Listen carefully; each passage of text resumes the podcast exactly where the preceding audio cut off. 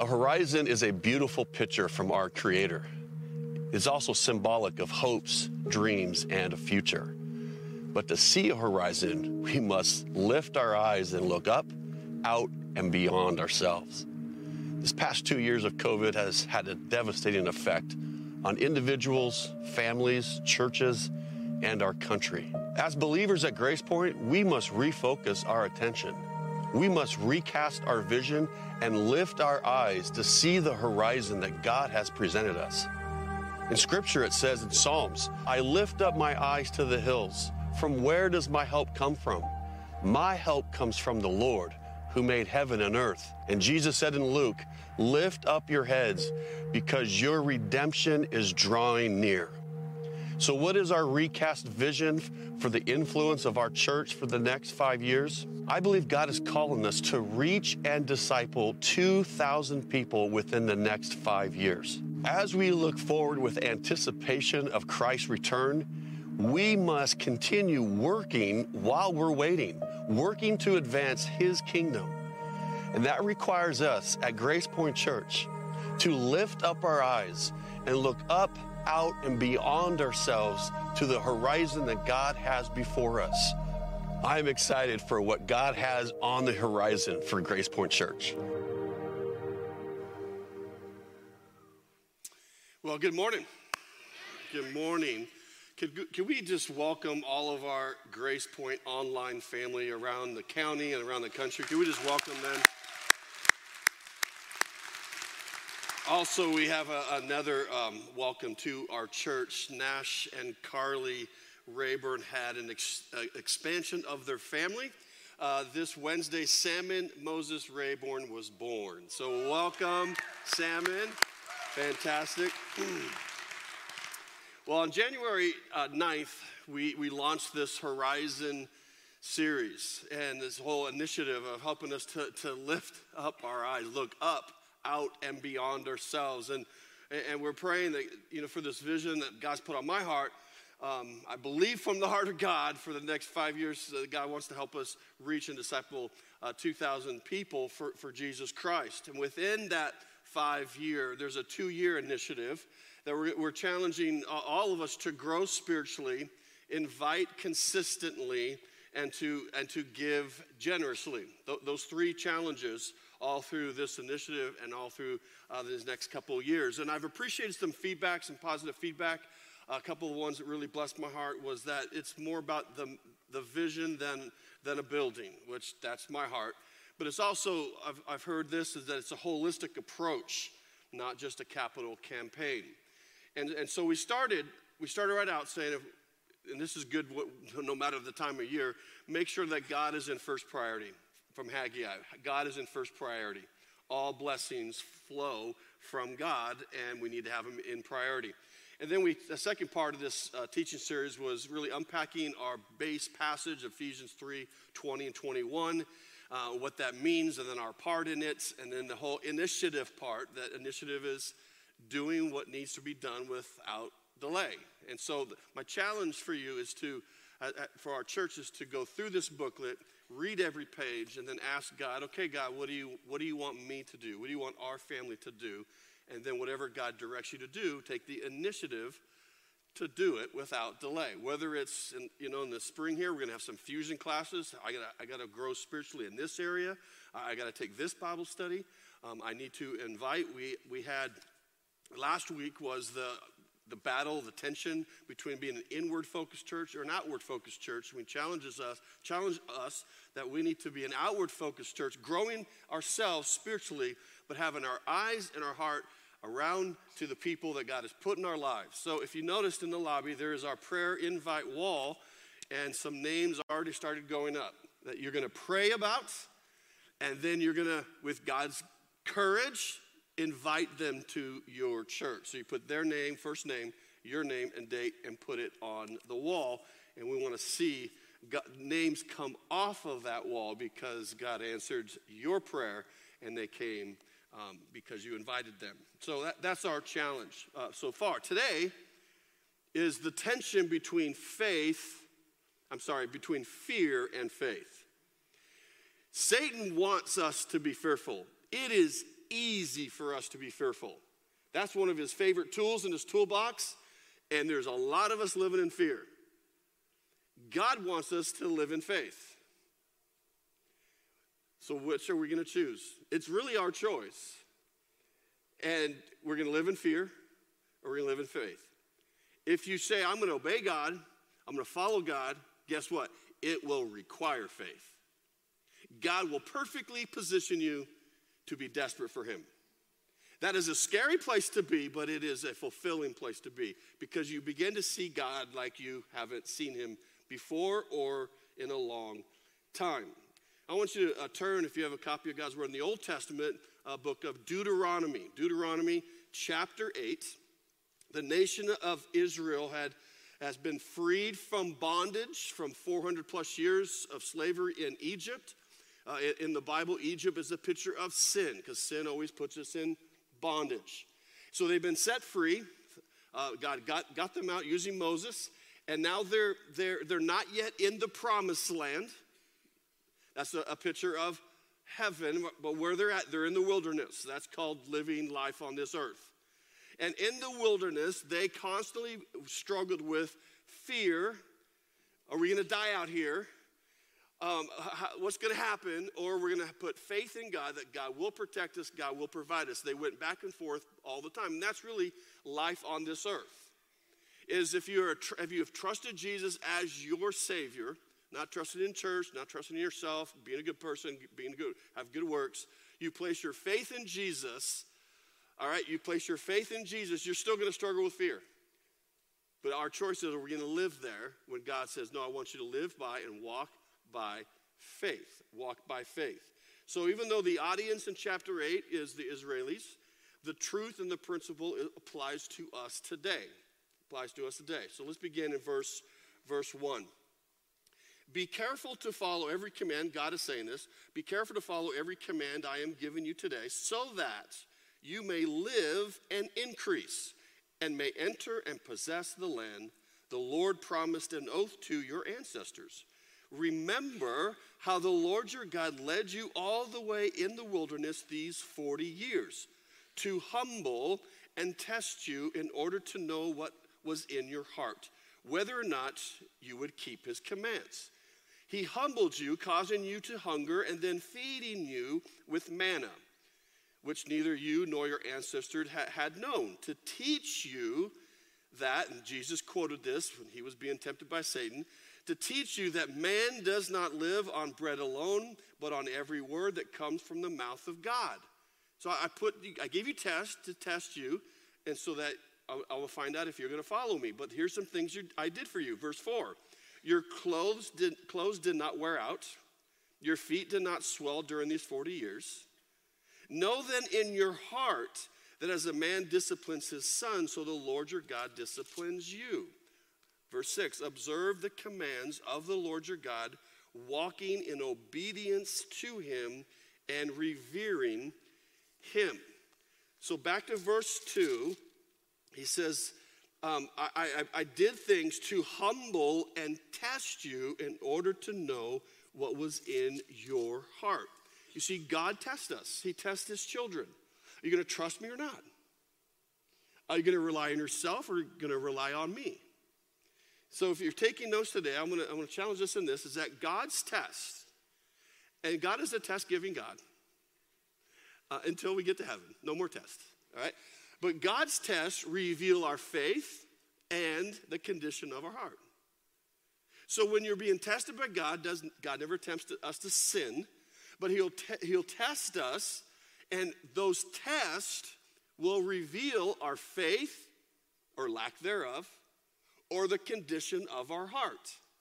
God has been doing this my entire life as a follower of Jesus. Three quick stories. I was a youth pastor here in the 90s. About six years into my time here, God was blessing. There's kids and teenagers everywhere. And I was super happy. I was invited to, to uh, teach, uh, do a message at a seminary in Tacoma. And I had no idea that there was a bunch of pastors there. So I shared what God put on my heart, came home. And then I got a phone call that night. there was a pastor from Florida who was visiting, who was in attendance. I had no idea who he was. He said, Hey, I heard you today. Is there any way I can take you and your wife out to breakfast? Okay. He said, I just want to, I just want to, I just want to share with you. So I'm, I'm a sucker for breakfasts. So, so we went and he laid out his entire ministry in Florida and said, you know, you're, you're, you're, we need a youth pastor like you, and, and this is a great opportunity, so what do you think? And my first response was, I am very happy here. I have no desire to leave. And then he drops this, but will you pray about it? And in my mind, I wanted to say, no. I love where I'm at. And so he just can't do that. So I'm like, yes. Then once I say yes, I want to keep my word. So I was going to pray about it. Came back, told my good friend Paul Hill, I said, hey, this is what happened. This is kind of crazy. And Paul goes, really? All right, I'll pray with you. That Sunday morning in our old auditorium, the Old Testament there, I'm on one side of the, the auditorium, Paul Hill's on the other side. Complete, same up front, opposite. And Pastor DeGraff, his message is all about faith in God and go where God is calling you. And God's going to stretch you. And you may be comfortable where you are. And I turned to look at Paul Hill, and he's already looking at me. and he was like, Ugh. and I was like, okay, okay, okay, that was just one message. The next week, Pastor DeGraff has another message on faith and, and, and stepping out and doing whatever. And I'm like, all right, okay, we're going to Florida. We're moving to Florida. And as soon as I said, okay, God, if that is where you want me to go, I am, I am willing. And God goes, I'm just testing you. I just wanted to see if you would be willing to let go of what you love. God did call us to California in 2000 to a very large church. And when I went there, God's, God said, This is where I want you to go, and it will be hard. I was like, oh, Yay. And one of the hard things was of the 26 pastors on staff, there's only two of us who had a single income in Southern California, Orange County, and then we were one of them. And about seven, eight months in, our finances became tight because we're renting down there. I mean, it was an average home, but it was, it was pretty expensive, and our home up here is still not sold. And so our funds were doing this. And three times, three times, I'm in my office. I'm like, I, am just going to call Pastor Joe. He's the pastor of all the finances and budgeting, a really great guy. And I, three times, I picked up the handle and I started reaching for his extension. And God goes, Put the phone down. I am your provider, not the church. I put it down. Stress remained, tension, three times, and God said, No, no. I'm, then I'm reading, uh, uh, going through the life of Elijah, and I'm reading Chuck Swindoll's book on Elijah, and I got to the part of, of that when God brought, led him to a, a, a, river, I mean, a little river, uh, uh, Kerith River, and, and then it, it went dry. And then God fed him with ravens, bread and meat. I was like, oh, what a cool story. I've heard the story. Oh, what a cool story. Then I went to the pharmacy to get a bunch of sinus issues. I got issues. Uh, my doctor's here; he can vouch for it. So I got all these, got all these meds, and Candy, who did all the finances, and she goes, um, how, how, how much were those? And I told her, and she left. she came back really quiet, and she goes, just want to let you know we have $2 in checking and $3 in savings, and we need groceries. I ran to my room, fell on the floor, began to cry. And I was like, God, I need some ravens. I've literally prayed that. I need some ravens. I need them now. And God did. I was so desperate for him. The next Sunday night, I, I, or a couple Sundays later, I, at Sunday evening, deal, and someone shook my hand, and I knew something was in their hand. And I said, "Thank you." He was like, "Man, I'm so glad you're here, and um, um, I'm so glad God brought you and your family here." And, and he walked away, and I like this. I put it in my pocket, and then as soon as he was gone, I pulled it out. It was a check for five hundred dollars. I was like, "It's a raven." A couple days later, we go to check the mail uh, right across, you know, our front yard, and got the mail, and there's an unmarked envelope sealed. Was about $400 to 500 dollars of cash in there. it's a raven. So we brought the girls and we're praying. They're all little girls. We're, we're praying, we got to pray for ravens. So we're like, Dear Jesus, bring us more ravens. And several times Ashley would go to the mail, come back, and come back, more ravens. One day we took a trip. We came back, and on our washing machine in the garage, which our front door was locked, a raven hopped the fence, went into our garage, and there was $2,000 cash. And as soon as this would happen for months, as soon as our home up here sold, no more ravens. See, when God tests you, He's, gonna, he's looking to see your faith. And those three times, I'm so glad I hung up the phone. I am your Jehovah Jireh, which means provider, not this church. We are standing in a faith room. If you were here, you know what I'm talking about. This, this, this building, this lobby, the bathrooms only exist because of faith. Because we got all, all ready and we presented to the church in 2008, and then the market crashed. And I go to my office, I said many times, seriously, God? Seriously? My, my first time as a senior pastor ever having a capital campaign, and you do this? And it was a test to my faith and the condition of my heart and our faith and condition of our heart as a church. We only are in this room because of faith and trusting in God. I don't know what you're going through, but we're all going through something. All of us are on a faith journey, whether you have no faith or great faith. And it is a journey. And God will test us. And along those tests are for a purpose, a good purpose, to find out our faith and the condition of our heart. Now, if you are uh, visiting with us, you're, you're not part of the Gracemore family, you can just rest, relax, breathe in, because the rest of this is not for you. I mean, I'm glad you're here, glad you're watching online. Um, if you're in the room, you can kind of look around and see who gets nervous. Um, that's fantastic. But this part is not for you. This is for those who say, This is, this is, Grace Point is where God has led me or me and my family. Because I believe that the, the greatest, most accurate test of our faith and the condition of our heart involves our finances. Involves our finances. God knows about this. So in Scripture, there's when it talks about faith, about just about faith, there's 500 verses of faith in Scripture. The issue of prayer, awesome. There's about 500 verses on prayer in the Bible. But when it comes to money and possessions, guess how many verses? 2,350 verses. You know, so you're like, oh, you know, you know, you always talk about money. No, God does.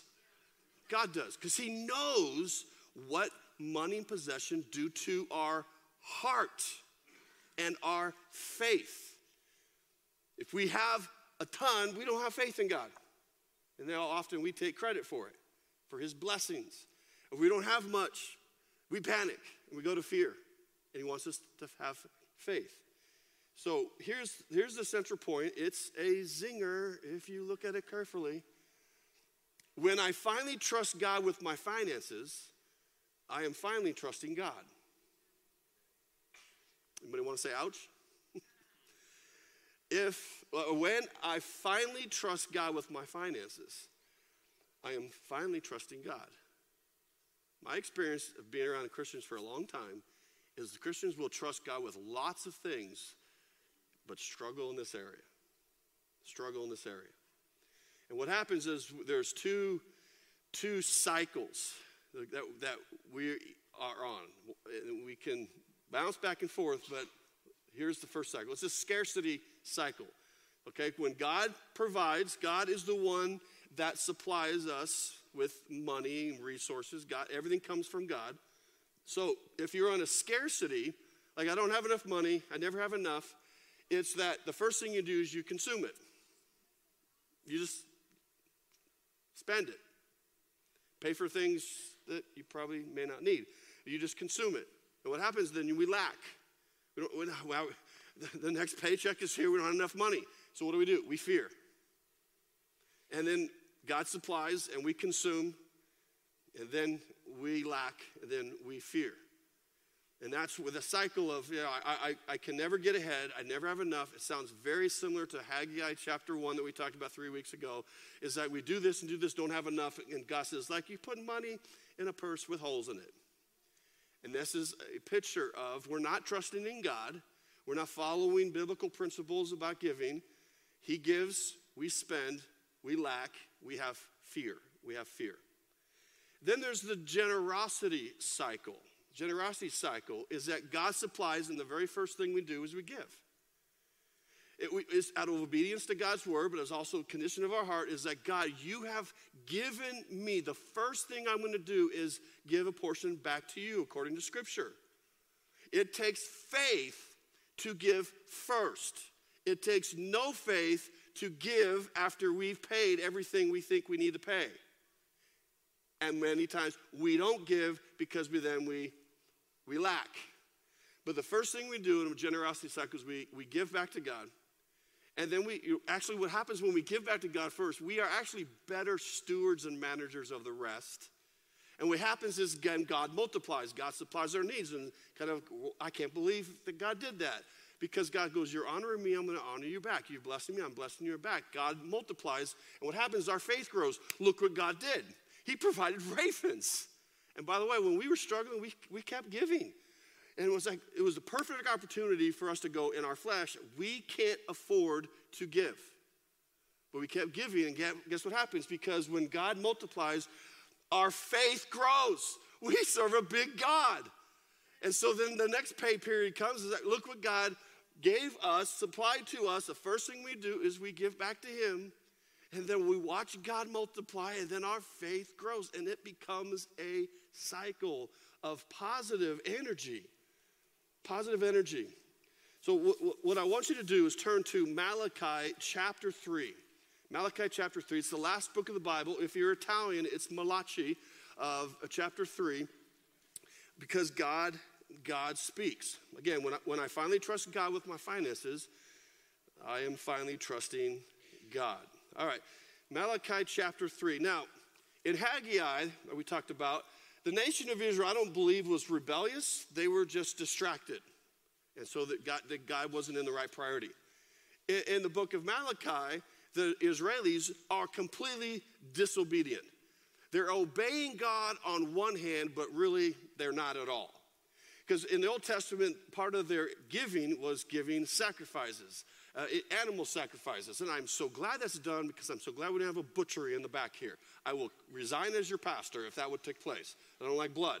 But that, that was back then where they would give animals. And God said, I want you to give your best. I want you to give spotless you know, animals and, and, and, and well animals. And in Malachi, when they were going to the temple to worship God and give their sacrifices, they were giving animals that were diseased and blind.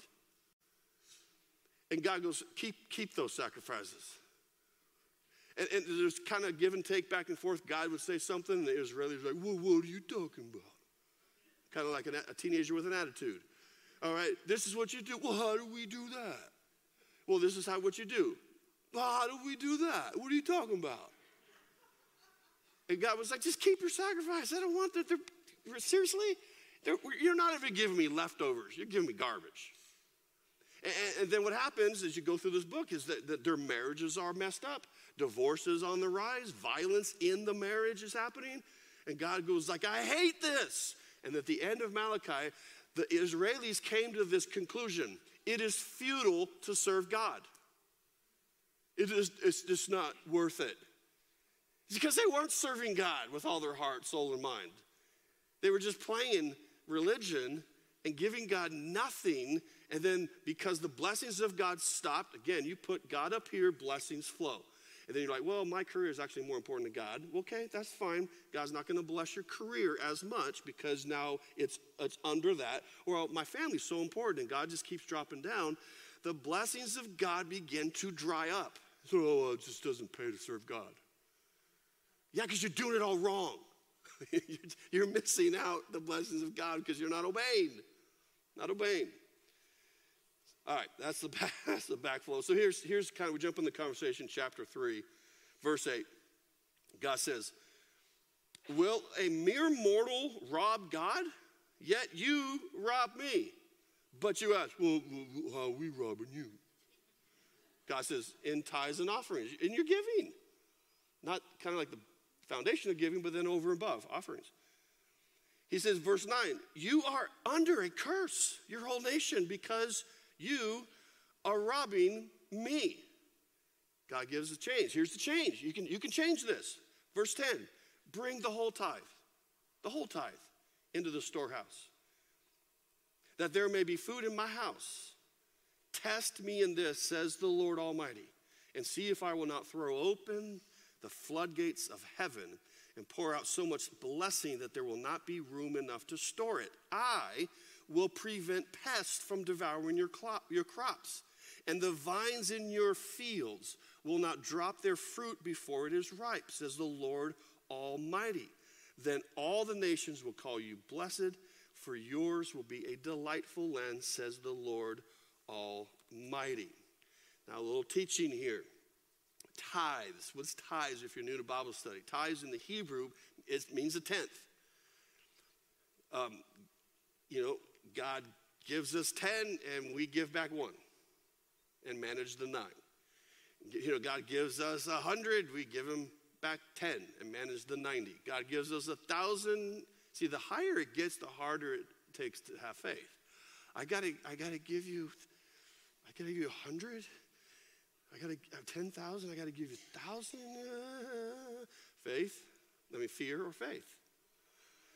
So that's that. That is what it's talking about. Now, some of you may go, "Whoa, whoa, whoa!" I, I thought I heard one time in the past that we are no longer living under the Old Testament law, that we're under the New Testament grace. So, uh, is, is tithe even relevant? Well, s- several things to consider. The tithe actually was modeled for us before the Mosaic law. Abraham tithed to the Lord before the law. In the New Testament, Luke chapter 11, Jesus having conversations with the Pharisees, and the, and the context of this verse in chapter 11 is about the tithe and Jesus said this to the Pharisees You should continue it. Talking about the tithe. Just don't forget justice and the love of God. Now, I don't know, the new tithe is not really mentioned a lot in the New Testament. Uh, okay, that's fine. Generosity is mentioned more. So pick, pick your number uh, tithing or being generous. 10% is not even generous. Try that at Red Robin today. Okay? So you can pick, pick, pick, do your math, whatever. But here, here's, the, here's the thing. Verse 10, God says this bring, bring the whole tithe, bring the whole tithe. Verse 10, test me in this. I test you. Now God says, test me. Test me, says the Lord, what? Almighty. God doesn't drop his name, that Lord Almighty, all the time in, in Scripture. But here God goes, test me, bring full of faith, and I know you're fearful, but have your faith be stronger than your fear. Test me in this. Bring the whole, the whole tithe. says the Lord Almighty. Title, like the captain of the armies of heaven. The, the, the, commander in chief of all the angels, commander in chief that has all the resources, all the resources, and all the supplies that we need in any battle we're facing. God goes, I got all. I got all the strength. I got all the power. I got all the resources. Test me verse 10 goes on to say this and see, watch, experience, witness, and see if I will not throw open the floodgates of heaven and pour out so much blessing that it will knock your socks off. That's deep in the Hebrew, the last part. Test me in this. I'm Lord Almighty. And watch, experience, witness that I'm going to open the floodgates. Floodgates is not a common word in the Old Testament. It's referring back to when God, uh, with, with God was going to pour out his wrath of judgment, you know, and the flood happened where the fountains of the deep open, all the rivers and currents under, under the ground, they came open, and the floodgates of heaven opened, and it covered the whole earth. There's a picture there that uh, that's how much God wants to not curse us, but bless us, kind of the reverse.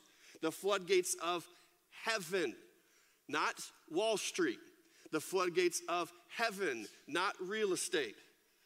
Right? Not the market, not your investments. not any floodgates of heaven. You think about heaven, what happens to the saints that go to heaven? All their needs are provided for forever and ever. They're living in continuous joy and, and pleasure and excitement and, and being completely fulfilled. Why? Because God is there. God goes, Test me, bring it on. Test me in this. So fear says, I don't have enough. Faith says, but God does. Fear says, I got to provide for my family. Faith says, God is my Jehovah Jireh, my provider. He will help me provide for my family. Fear says, I, I, I just, I can't afford to trust God and obey God in this area. I can't afford it. Faith says, I can't afford not to because I'm experiencing the blessings of God. And the blessings of God, it's not always it finances. That, that happens, it does. I, my, I experienced the blessing of God on our marriage, not because I'm a pastor. Do you realize how many pastors' marriages are jacked up? A lot. A lot. Experiencing the blessings of God in our marriage because we're honoring God, period, in obedience in all areas. You can experience the blessings of God. You, you can't put money on that your kids start wanting to follow Jesus after, you know, for themselves. Or they make wise decisions. I'm like, you can't put money on that. Blessings always follow obedience. And it's scary. There's fear there. But our, our faith must triumph our fear. And you will test God and watch Him work. You may be kind of heard of an obscure, obscure evangelist called Billy Graham. Went home to the Lord a number of years ago. He said this about this whole giving and honoring God with our finances. He said this 90% with God's blessings goes farther than 100% without. And a lot of people who say, I, love Jesus, yes, I do, I love Jesus more than you, who are not obeying God in their finances, not trusting God in their finances. They're living without the blessings of God and they're spending 100% on themselves. 90% with God's blessings, and I've experienced this, some of you have experienced this, goes a lot farther than 100% without. Andy and Tammy Whitson are going to share their story of fear and then faith, and then God's blessing. Watch this video. Okay, here you go. Hi, I'm Tammy. That's you. That's me. That's what you say. Hi, I'm Tammy. And I'm Andy, and we're the Whitsons.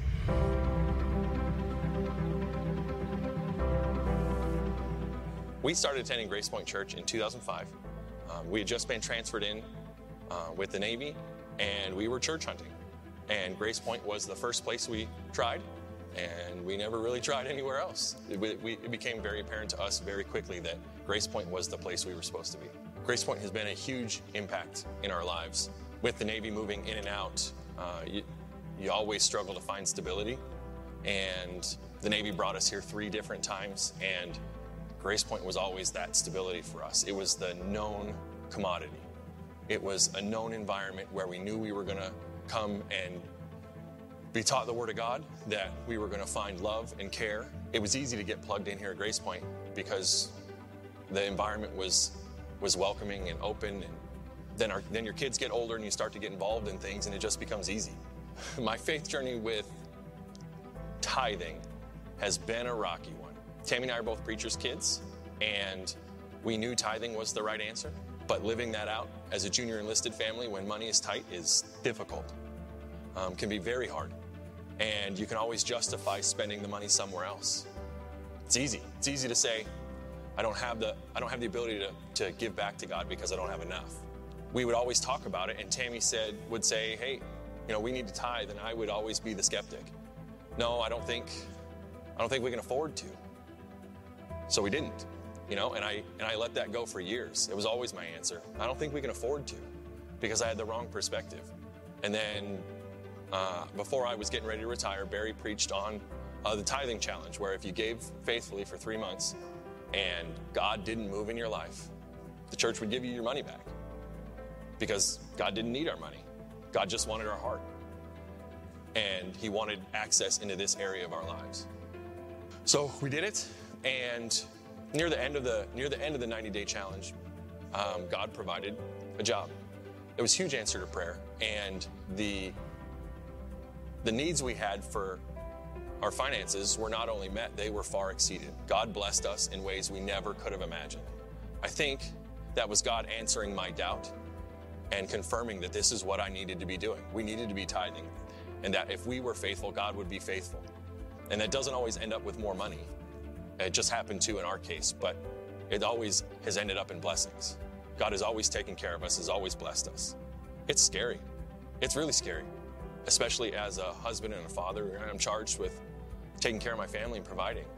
To, to take a designated sum of money every month and to give it away and not have access to it felt really wrong. Um, but it was because I was I was looking at money the wrong way. I was not putting my faith in God. You know, do you really believe that God is going to provide for you? Do you really believe that God is going to take care of you? Um, and once we allowed God access to our bank account, it was amazing what He did in our life.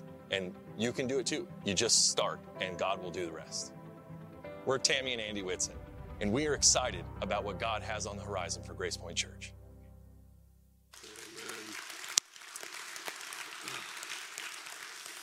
That is so true. God doesn't need your money. He's not up in heaven freaking out about heavenly inflation. All right, we're not going to meet the budget in heaven this year. Come on, Grace Point, help us out. God doesn't need your money because He wants your heart. And, and, for the skeptics out there, like, oh, you're only doing this because of the Horizon Initiative, and you're, you're trying to, you know, increase the financial base and add, you know, and building and remodeling and all this sort of stuff.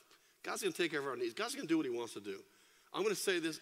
Um, if you're a skeptic, I hope that you'll believe my heart. You can talk to other people who've been around a long time, and they're going to tell you that I'm, I'm telling the truth. I, I want you to begin obeying God in this area of life for your blessing, not for Grace Point's blessing. Because, you know, a lot of you are going to move and you're going to go somewhere else. But if you start a biblical pattern of obedience and finally trusting God in your finances, which means you're finally actually trusting God, and, and experience what my friends experience is God's blessing in a lot of different ways. God's like, man, I just, I, come on, test me in this. Watch. I want to bless you. You, you need, if you're if you're part of our church here, please go through this, go every through every page that talks about the initiative and all that. Every single page, say, God, what do you want? Who cares what this guy up here wants? What is God? What do you want? And then, okay, God, then help us by faith to do that, to do whatever you say. My wife we've been walking through, looking through our budget. How can we do this and change? And and we said too, we're not gonna we're not gonna do something that requires no faith. Because then it's like, look what we did. And God goes, no, no, no. Watch what I want to do. So wrestle with it, pray about it.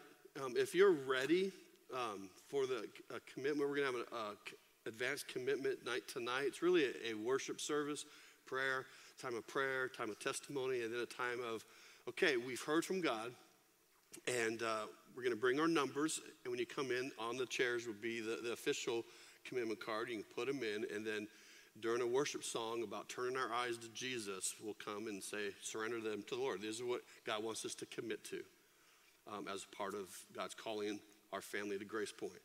If you're not ready, keep praying. And then we'll have a commitment Sunday next Sunday. Just watch God work when you, it is scary. It is scary. Make sure your faith, once faith trumps and triumphs over your fear, you're going to be able to begin to see God like you have not seen him before or for a long time. Would you pray with me? God, you know my heart in all this, this whole scope of the next number of years. And God, uh, I have no power. I have, I have nothing. God, you are, you are the senior pastor of this church. You are the owner. I'm just the manager, I'm just the messenger. God, I pray for individuals and families that they're, they struggled all through this message today. Lord, they're not wrestling with the pastor. I think they're wrestling with you. And I pray that they would surrender to you and say, okay, God, give, give me faith, increase my faith, because I want to obey. Lord, may they follow you in obedience and then watch you work in their life. So, God, do what you will, what you want at Grace Point this year and beyond. But, God, I pray that for blessings on families and individuals that are listening, that they would trust you and see you like never before. We pray all this in the name of Jesus. Amen. Thank you so much for being here today or for watching. If you are our guest today, um, you can breathe now, okay? You I mean, hopefully you can. You didn't. This wasn't for you, but if this is where God calls you, we want to have you to join the family. But if you're a guest today, go to guest services, and we have a gift for you. If you're coming back tonight, we'll see you at 6:30 sharp. Have a good day.